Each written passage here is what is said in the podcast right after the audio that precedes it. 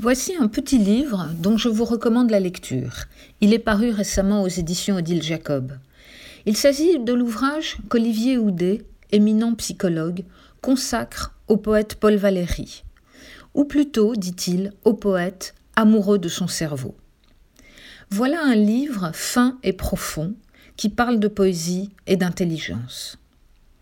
Valérie nous dit Olivier Houdet s'est toujours passionné pour son cerveau, celui où s'accomplissait la création poétique qui est à la fois le fruit de l'inspiration et du déploiement scientifique d'une intelligence.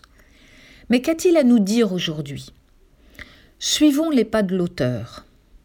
Il nous replonge dans les recherches de la fin du XIXe siècle, qui s'interrogent à la fois sur les sensations et l'esprit, pour mettre au point une méthode expérimentale. C'est du côté de cette école de psychologie qu'il faut ranger Valérie, qui fut toute sa vie passionnée par le monde de l'esprit et les méthodes permettant de l'explorer. D'où sa quête d'une poésie pure.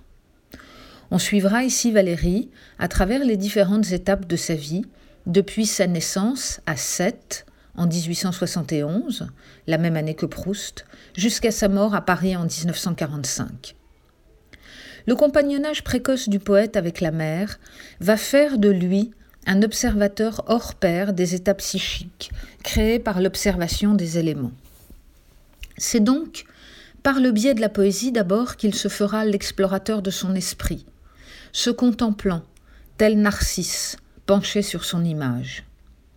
La nuit d'Eugène, fondatrice de son œuvre en octobre 1892, fut celle, nous dit Olivier Houdet, où Valérie, jouant contre ses propres émotions, convoqua l'inhibition et le cortex préfrontal. Il s'ensuit la mise en place d'une discipline littéraire, quasi militaire, qui préside à la rédaction des cahiers. Tout s'écrit au petit matin, rue Gay-Lussac, non loin d'ici, et chargé de retranscrire le déroulement des pensées à la manière d'une observation scientifique. De là naît également le personnage de M. Test, parti à la découverte des lois de l'esprit, c'est-à-dire de lui-même, et ce qui sera le renoncement à la poésie jusqu'à la composition en 1917 de La Jeune Parc. La poésie se conjugue chez Valérie avec le royaume des sciences cognitives. Ce n'est pas un hasard, donc, si cet ancien directeur du laboratoire de psychologie expérimentale de la Sorbonne a cheminé en compagnie du grand poète. Pas un hasard s'il a choisi pour faire dialoguer la littérature et la science un poète intéressé avant tout par le fonctionnement de son esprit créateur, mais qui, malgré cela, ou peut-être à cause de cela, a composé l'une des œuvres majeures du XXe siècle.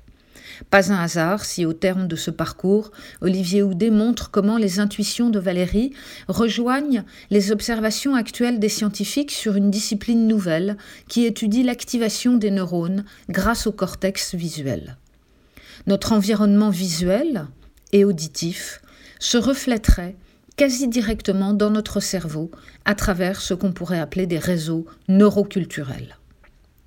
Pas un hasard enfin, si cette rencontre a produit un objet improbable, un livre inventif où les anecdotes voisinent avec les notations scientifiques.